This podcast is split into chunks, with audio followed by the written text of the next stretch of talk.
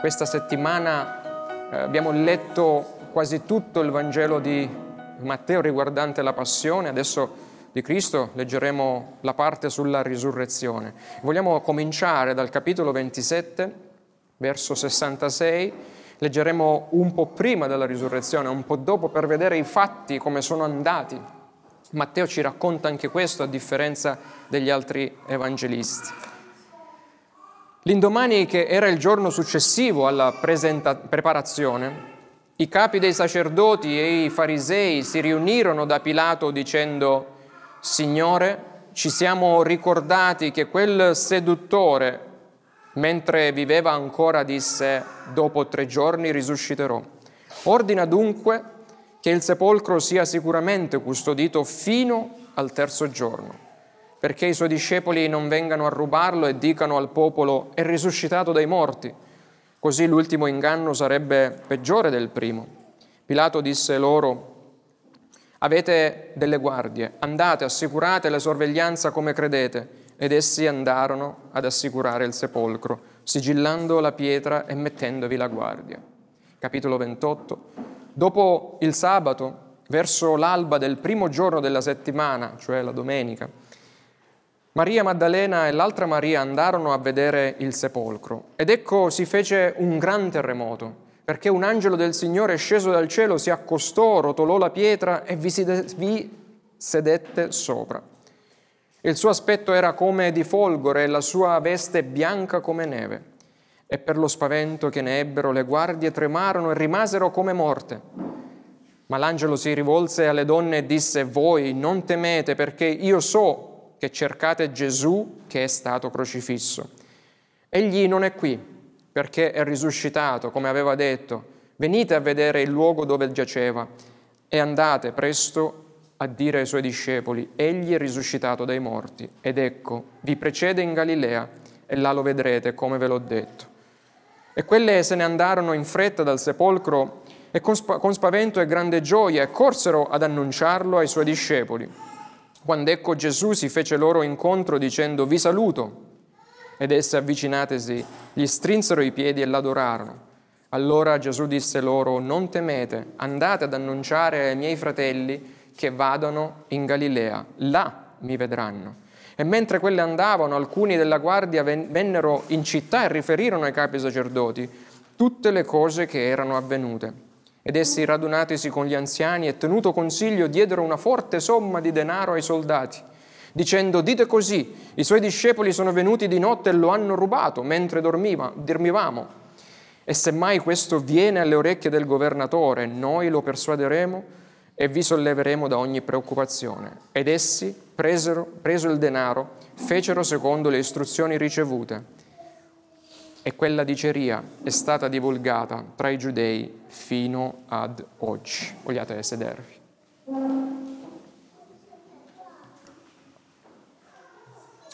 Padre, preghiamo che lo stesso spirito di potenza che ha risuscitato Cristo dai morti possa quest'oggi aprire i nostri cuori per capire e comprendere in profondità la bellezza della tua parola. Nel nome di Gesù ti preghiamo. Amen. Quando vai al supermercato e passi in cassa tutto quello che hai messo nel carrello della spesa, dopo, solo dopo che esce la scritta sul POS, no? Su dove passi tua, eh, il tuo bancomat, dopo solo, solo dopo che esce la scritta transazione accettata, quella merce che tu hai passato viene acquistata e diventa tua. Finché non esce quella scritta, transazione accettata, quella è merce del supermercato, non ti appartiene. Anche se il paragone non tiene, ovviamente è un paragone forzato, però forse può rendere l'idea. Se nella sua morte Cristo ha pagato per la nostra colpa, per riscattarci, per ricomprarci dalla morte, però è soltanto con la risurrezione, la domenica mattina, che viene annunciato a tutto il mondo che il Padre ha accettato quel pagamento, ha accettato quella transazione del figlio e ha annullato la sua morte fisica e lo ha dichiarato il nostro sommo sacerdote, colui che ci ha acquistati dalla morte per essere suoi, il giusto che ha reso giusti noi ingiusti peccatori. Non so se seguite il paragone. Solo dopo che è risorto, noi siamo stati pubblicamente dichiarati acquistati da Cristo. Ecco perché la Chiesa si è sempre riunita per adorare Dio non il giovedì santo, il venerdì, ma la domenica, il giorno della sua risurrezione, quando l'opera di redenzione è divenuta chiara a tutti. E oggi vedremo come proprio grazie alla risurrezione fisica di Cristo, egli non solo ha annientato la sua, la, tir- la tirannia della morte per la sua risurrezione, che dopo tre giorni e tre notti nella tomba la morte non ha potuto trattenere il principe della vita, ma vedremo anche come con quella risurrezione lui ha distrutto anche la morte che tiene ognuno di noi prigionieri e quella morte, quando lui ritornerà, se noi saremo nella tomba, dovrà restituire anche i nostri corpi alla vita eterna, per, in virtù della risurrezione di Cristo, perché come dice Paolo, lui ha spuntato, ha distrutto quello che è il pungiglione della morte, anche per noi. E vedremo tutto questo soffermandoci proprio attorno al significato della croce, considerando che la risurrezione è l'inconfutabile opera salvifica divina, cioè la risurrezione è il marchio che Dio ha salvato. La risurrezione è ricevuta però, cioè come capiamo questa risurrezione, come la riceviamo? Solo per rivelazione divina, cioè deve Lui aprire i nostri cuori, se no non la comprendiamo. E la risurrezione, vedremo, è la condivisione della sua gloria con noi peccatori, è la condivisione della gloria divina con noi. Come abbiamo letto, Matteo si è preoccupato di scrivere i retroscena dei sacerdoti e dei farisei che volevano in ogni modo cercare di cancellare ogni traccia della risurrezione. Mettete le guardie, sigillate tutto, casomai vengono a rapirlo di notte, rapire il corpo per dire che è risorto. E poi quando non l'hanno trovato, vi diamo i soldi. Non dite che è successo quello che è successo, affinché non credano che questo impostore sia risorto. Vedete, con tutti i modi hanno cercato di cancellare la risurrezione di Cristo, che è invece l'inconfutabile opera salvifica di Dio verso di noi. Io non so, una notizia così bella, perché si sono accaniti e si accaniscono ancora quest'oggi tanti a cancellarla? Però vedete, nel corso della storia una cosa è vera, Satana si è sempre prodigato per cercare di disinnescare l'evento della risurrezione questa bomba della risurrezione, ha cercato di disinnescarla, di non farla scoppiare, perché il cancellare la risurrezione fisica di Cristo sarebbe significato l'aver distrutto tutta l'opera della salvezza operata da Cristo.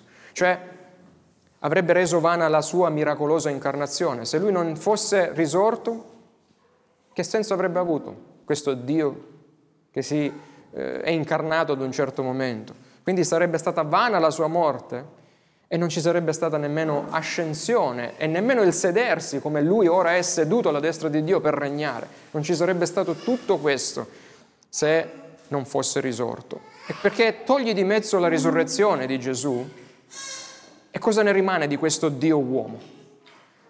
Diventa un buon uomo come tanti che nel corso della storia hanno predicato belle cose, fatto un po' di miracoli, ma poi come tutti gli altri, magari sarebbe morto e rimasto prigioniero anche lui della morte. Senza la risurrezione, lui sarebbe rimasto nella tomba come tutti gli altri buon uomini.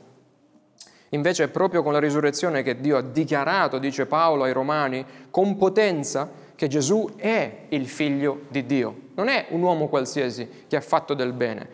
È stato risuscitato secondo lo spirito di santità che risuscita i morti, dice Paolo. Ditemi che conforto ci sarebbe nel vivere questa vita che non solo la vostra, ma per certi momenti la mia eh, ha un bel po' di sofferenze. Che conforto sarebbe vivere questa vita, fosse anche lunga questa vita, cent'anni, che conforto ci sarebbe in questa nostra vita senza la beata risurrezione eterna? Cioè potremmo vivere cent'anni e poi dopo... Vedete, per questo Paolo scrive in Prima Corinzi, difatti se i morti non risuscitano, neppure Cristo è risuscitato. E se Cristo non è risuscitato, vana è la nostra fede, cioè tutto quello che stiamo facendo qua è vano se Cristo non è risuscitato. Voi siete ancora nei vostri peccati se Cristo non è risuscitato, schiavi. E se i morti non risuscitano, aggiunge, mangiamo e beviamo, perché tanto domani moriremo. Questa è la tragedia per coloro che non credono nella risurrezione. Mangiamo, beviamo, tanto tra cento anni moriamo, finisce tutto. E questo è conforto per voi? Ditemi che conforto c'è nel vivere credendo che una volta morti tutto finisce, come tanti credono. Che conforto c'è? Affannarmi in questa vita, tanto poi tutto finisce. Oppure che conforto c'è nel credere che una volta morti, come credono gli induisti, ci si rincarna in una nuova vita e magari una vita peggiore della precedente? Che conforto c'è in questo tipo di religiosità? O ditemi, e questo è per noi che viviamo in un ambiente religioso, romano, cattolico, che conforto c'è nel sapere che se ti va bene quando morirai, finirai migliaia di anni in purgatorio per pagare e scontare il tuo peccato accumulato in questa vita. Che conforto c'è? Dire ok, muoio e devo passare migliaia di anni per scontare il mio peccato. Non c'è conforto. E questa vera speranza? No. Che non la si, non la si confronta, se non la si confronta con la speranza della Bibbia, non riusciremo mai a capire quanta miseria c'è al di fuori della speranza che troviamo solo nella risurrezione e nella risurrezione di Cristo. Infatti, carissimi, il cristianesimo biblico è ben diverso da tutte, tutte le altre religioni umane perché dà una speranza reale e dà una speranza eterna al peccatore. Reale perché parla del Dio che si è incarnato, non del nostro sforzo di guadagnare qualcosa, ma del, di Lui che è sceso nella nostra miseria, è venuto per soffrire, ha dato la vita e ha pagato con il suo bancomat. È andato e ha fatto il pagamento con il suo bancomat dal plafond illimitato, cioè ha pagato tutto quello che doveva essere pagato, cioè con la sua vita, per risolvere il grande problema del nostro peccato. Quindi ritorniamo all'immagine iniziale, lui ha preso tutti quelli che credono in lui e ha pagato per tutti loro. E quando è risuscitato, quel pagamento è diventato effettivo. Ecco perché la salvezza è ora e non un giorno. Vedete, al tempo stesso tale speranza è vera perché Dio ha pagato senza compromettere la sua giustizia. Cioè, se questo Dio giusto e santo, avrebbe detto alla fine sì, ma sapete, alla fine, come credono tanti, ma alla fine vi perdono tutti, hai peccato lì, hai peccato là, ma sì, ma vi perdono, passo sopra il peccato. Se Dio avesse ragionato in questo modo sarebbe stato ingiusto, perché non avrebbe applicato la sua stessa legge, che chiede la legge la morte del peccatore.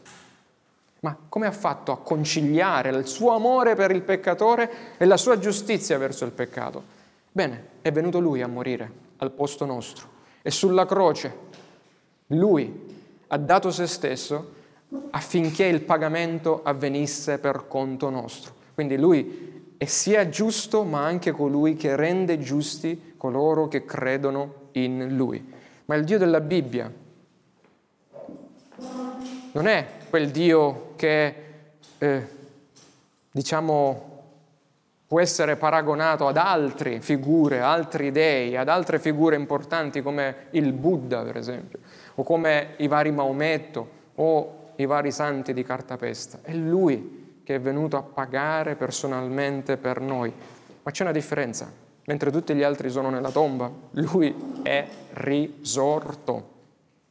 Eppure leggiamo, stiamo discutendo su tutto questo, ma pure leggiamo da Matteo che anche i discepoli di Cristo pensavano inizialmente che la tomba avrebbe trattenuto per sempre il loro rabbi. Anche loro non avevano capito che la, con la sepoltura del Signore tutto era ven- veramente finito. Ricordate, lui dalla croce gridò l'ultimo grido, è finito, è compiuto. E loro pensavano che ormai non c'era più speranza. Infatti dai Vangeli capiamo che i discepoli non si aspettavano proprio che il Signore sarebbe risorto dai morti il terzo giorno. È chiaro. E come egli aveva detto più volte, loro non credevano. Anche quando Gesù apparve loro di persona dovette superare i loro dubbi, dovete dire mettete la vostra mano qua, sono io. Non avete ancora capito, capi, perché Giovanni dice perché essi, spiega perché, perché essi non avevano ancora capito la scrittura, Giovanni capitolo 20 verso 9, secondo la quale egli doveva risuscitare dai morti. Cioè ancora non avevano capito il senso di questa risurrezione. E perché tanta durezza? Perché tanta incomprensione proprio da quelli che per tre più anni erano stati proprio con Gesù? Perché tanti religiosi continuano ad essere religiosi e non capiscono questo? È la stessa cosa. Vedete, questa affermazione di Giovanni spiega proprio questo. Se è vero che la risurrezione è l'impronta, cioè è l'inconfutabile opera salvifica del Dio vivente che salva noi peccatori, però è altresì vero, entriamo nel nostro secondo punto, che quest'opera inconfutabile, la risurrezione di Cristo, diventa verità per noi, cioè è ricevuta da noi e cambia noi solo quando ci viene rivelata divinamente. Non possiamo comprendere queste cose con gli sforzi nostri umani. Cioè, veramente, siccome siamo morti nel peccato, Lui deve venire, risuscitarci, come ha risuscitato Cristo spiritualmente, per farci capire questa meravigliosa salvezza. La possiamo es- ricevere solo dopo essere, aver ricevuto questa risurrezione spirituale dalla morte nostra dei peccati, solo allora potremo, possiamo comprendere la parola di Dio. E se lo Spirito non ce la rivela, indipendentemente che, sia, che la tua sia una religione cristiana, ce ne stanno tante di religioni cristiane, o meno, nulla cambia in te. Non è se io sono un pastore presbiteriano o un prete cattolico o un sacerdote induista che cambia qualcosa. Se la fede salvifica non ti viene data attraverso l'ascolto della verità, di ciò che Dio ha fatto, attraverso la lettura della sua parola. Eh, in questi giorni parlavo con una uh, persona che diceva sì, eh, perché Dio fa questo, non fa quello, perché non mi risponde? Ma hai letto mai la Bibbia? che lì ci sono tutte le risposte. Eh no, l'ho letta qualche volta nella mia vita, ma come facciamo a capire cosa Dio vuole da noi, cosa Dio fa per noi se non leggiamo quello che è scritto?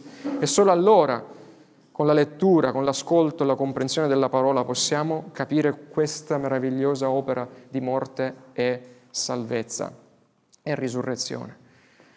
Ma poiché eh, la verità della risurrezione deve essere rivelata, lo comprendiamo anche dall'atteggiamento delle donne. Anche loro non avevano capito, non solo i discepoli, ma anche le donne, che per anni erano state con Gesù. Cosa fanno? La domenica mattina quando inizia uh, ad albeggiare, la prima cosa che fanno, vanno sul presto e si recano alla tomba col desiderio di ungere il corpo di Gesù.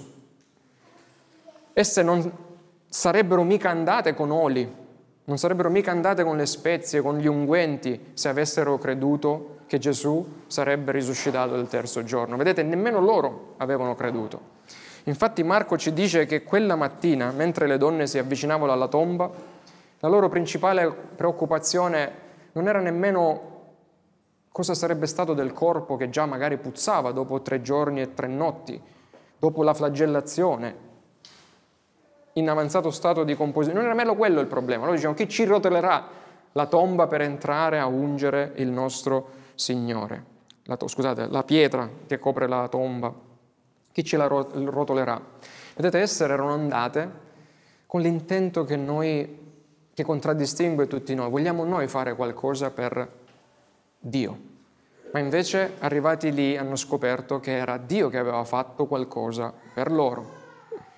La, pur- la paura delle donne fu grande quando arrivate, si fece un gran terremoto, perché un angelo del Signore è sceso dal cielo, dice Matteo, si accostò, rotolò la pietra dell'entrata, al punto che le guardie morirono di paura a vedere l'angelo, a vedere questo terremoto e questa pietra.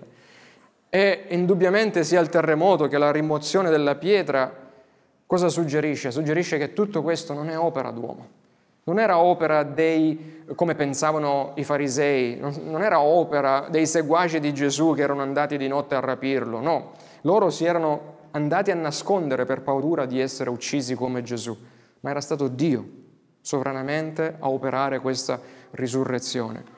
E dov'è appunto quindi il contributo dell'uomo per l'opera della salvezza? Niente, noi non possiamo fare niente, è qualcosa che opera sovranamente Dio e che noi riceviamo. Passatemi il termine come riceviamo uno schiaffo da qualcuno improvvisamente.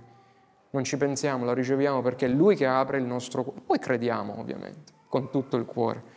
L'annuncio dell'angelo è letteralmente il Vangelo. Quello che l'angelo dice, dice tre cose importanti che vedremo brevemente, che devono essere presenti in ogni nostra testimonianza a chi non crede. Voi non temete, dice, perché io so che cercate Gesù che è stato crocifisso. Egli non è qui perché è risuscitato, in grassetto, sottolineato, come aveva detto. E se vogliamo, proprio questa tomba vuota diventa il primo pulpito dalla quale viene annunciato il Vangelo ai peccatori in maniera chiara cioè quella tomba che aveva ricevuto qualche giorno prima il corpo sfigurato di Cristo, quella stessa tomba ha dovuto restituire alla vita il corpo glorificato del Signore.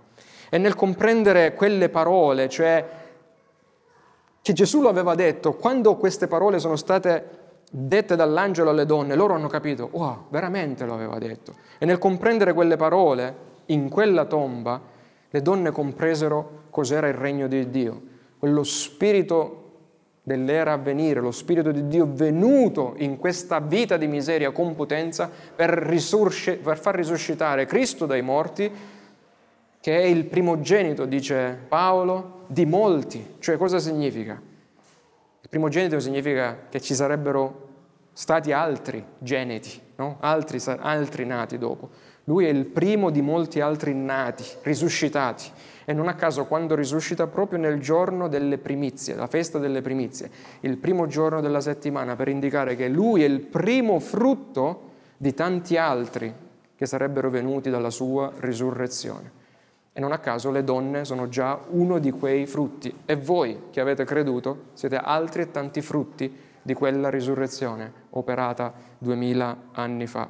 Vedete, l'angelo non fa altro che richiamare l'attenzione delle donne a ciò che Gesù aveva detto. Egli non è qui, è risorto come aveva detto.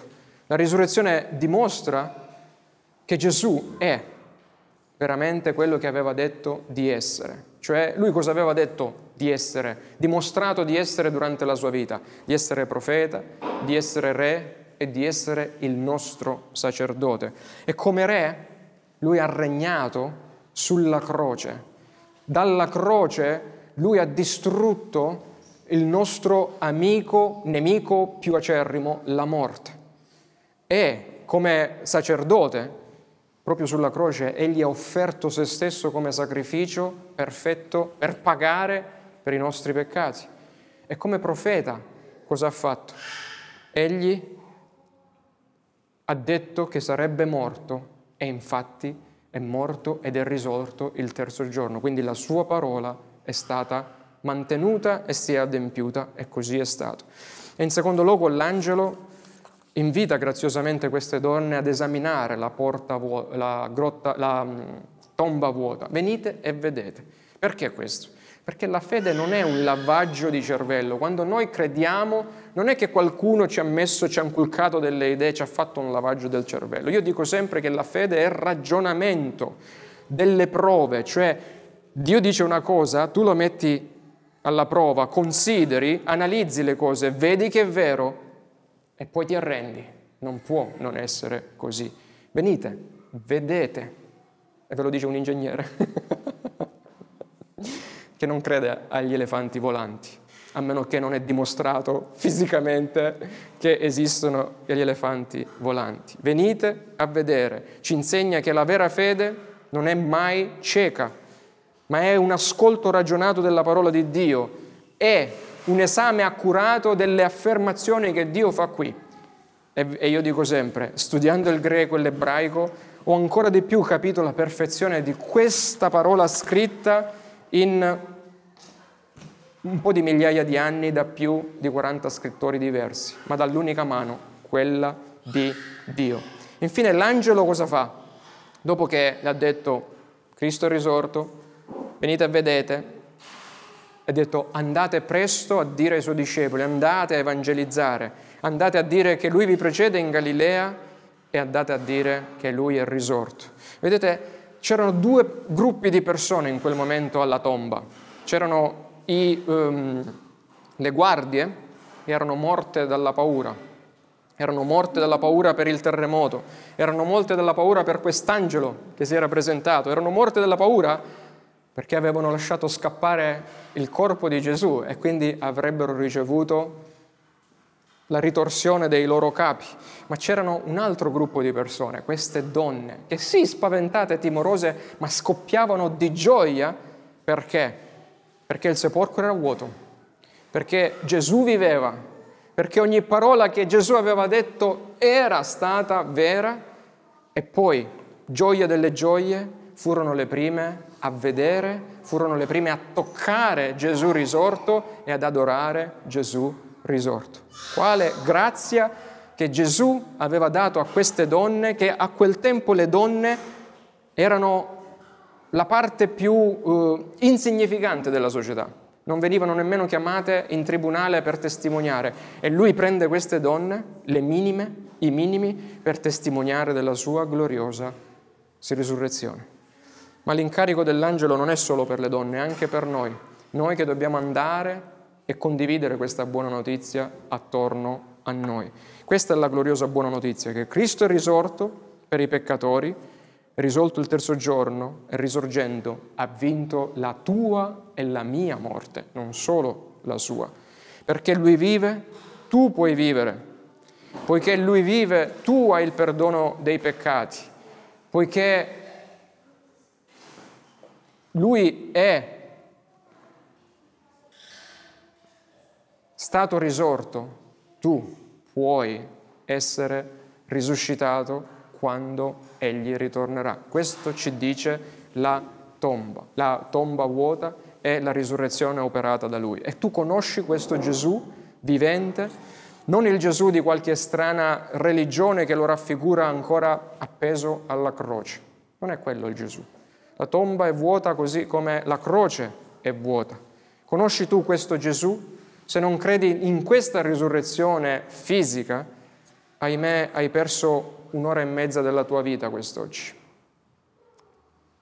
Ma se credi nella sua risurrezione fisica, questo deve riempire il tuo cuore di meraviglia, di stupore, di amore, di fede, di gioia.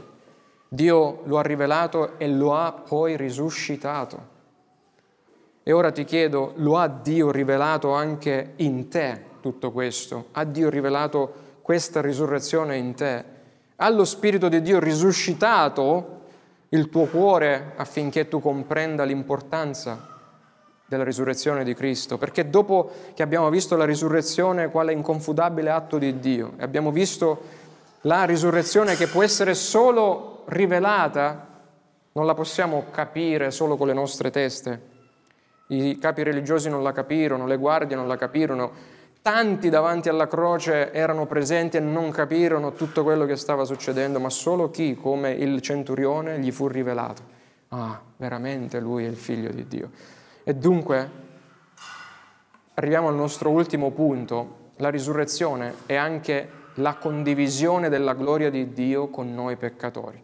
Questa è una cosa forse che ci sfugge. Pensiamo che la risurrezione riguarda Cristo e basta, ma la risurrezione riguarda anche noi.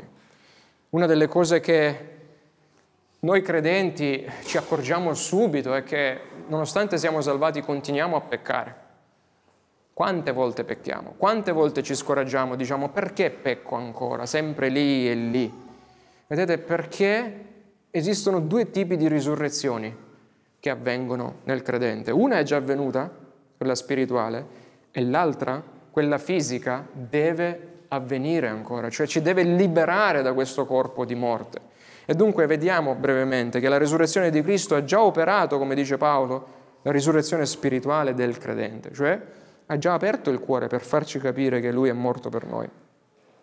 Vedete, la risurrezione di Cristo, così come il suo sedersi alla destra di Dio Padre, la scrittura ci dice che sono due eventi storici, cioè Lui è risorto, ma non è finita lì. Lui, dopo qualche giorno, si è seduto sul trono, sono due eventi storici. Ma questi due eventi Paolo li applica anche alla vita dei credenti, cioè dice che lui è risorto e i credenti risorgeranno, lui si è seduto alla destra di Dio Padre, anche i credenti saranno seduti lì. Guardate cosa scrive Paolo agli Efesini. Quando eravamo morti nei peccati, Dio Padre ci ha vivificati con Cristo, quindi ci ha risuscitati con Lui, e con lui ci ha fatti sedere nei luoghi celesti in Cristo. Cioè, cosa significa questo? Che siccome lui sulla croce rappresentava tutti noi che avremmo creduto, noi siamo morti con lui, ma noi siamo anche risuscitati con lui perché lui è il nostro rappresentante legale, spirituale davanti a Dio. È il secondo Adamo. Chi crede in lui non appartiene più al primo Adamo, ma all'ultimo. E quindi cosa significa questo? che noi siamo stati risorti spiritualmente, anche se pecchiamo perché c'è corruzione nel nostro corpo, però lui ci ha dato una mente rinnovata, ci ha dato una nuova identità, dice Paolo, una nuova capacità di vivere liberi dal pungiglione della morte. Non dobbiamo vivere come se la morte distruggesse tutto e dopo non c'è niente. La morte è solo un passaggio che ci consegna alla vita eterna per sempre. Per il credente la morte è paradossalmente una liberazione da questo corpo di peccato. Vedete? Ricordiamoci che Egli è stato sia il nostro agnello pasquale, ma è stata la, prima, la nostra primizia, cioè dove Lui è saremo anche noi.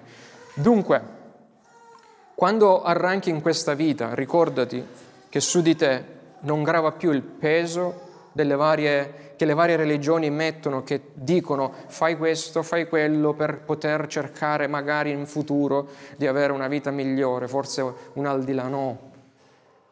Questo, la risurrezione indica che tutto è stato compiuto da Dio e noi dobbiamo solo ricevere questo meraviglioso dono della salvezza. Ma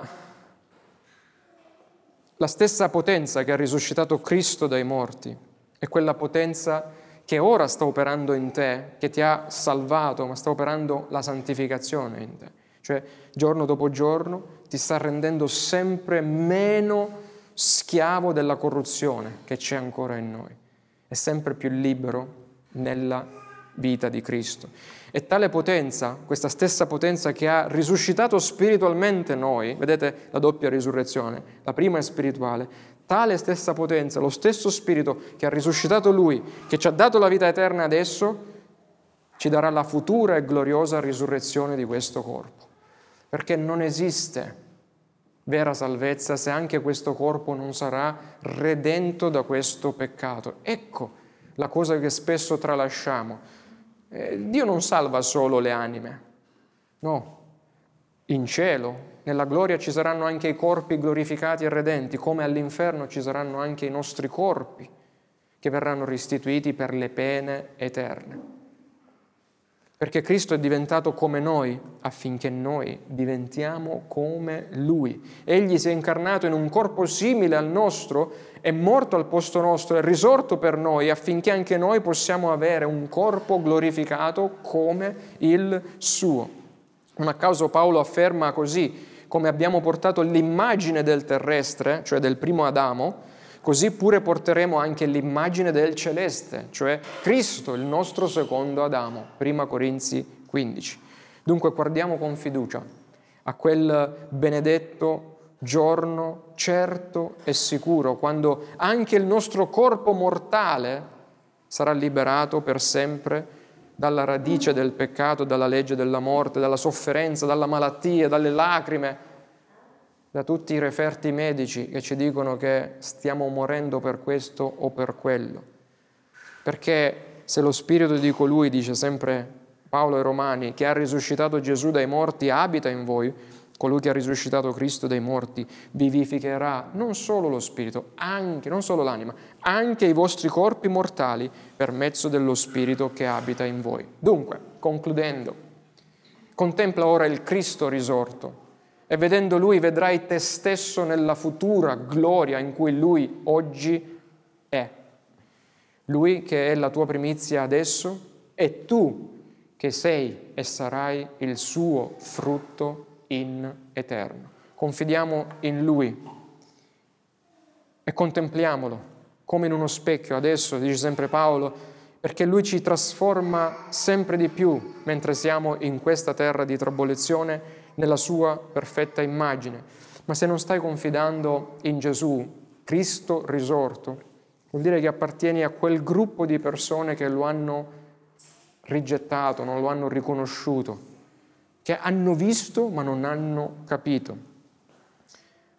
Allora la sua seconda venuta, come abbiamo detto leggendo il credo, sarà per te la cosa più terribile che potrai mai immaginare sperimentare perché in quel giorno sarai sottoposto al giudizio di Dio e berrai interamente il calice della sua ira per tutti i tuoi peccati commessi. Non ti rifugi in Cristo? Non è Egli il tuo agnello sacrificale? L'ira di Dio ricadrà su di te. Assicurati dunque adesso che Cristo non verrà per il tuo giudizio e la tua eterna vergogna ma per condividere con te la sua eterna gloria. Come puoi essere al sicuro, come puoi essere sicuro di tutto questo? Beh, confidando che Gesù Cristo, così come ti ha offerto nel Vangelo, è colui che è stato risuscitato dai morti per te. E così anche tu puoi dire insieme a tanti altri, Signore, io credo che sei risorto dai morti e sei risorto anche per me. Amen.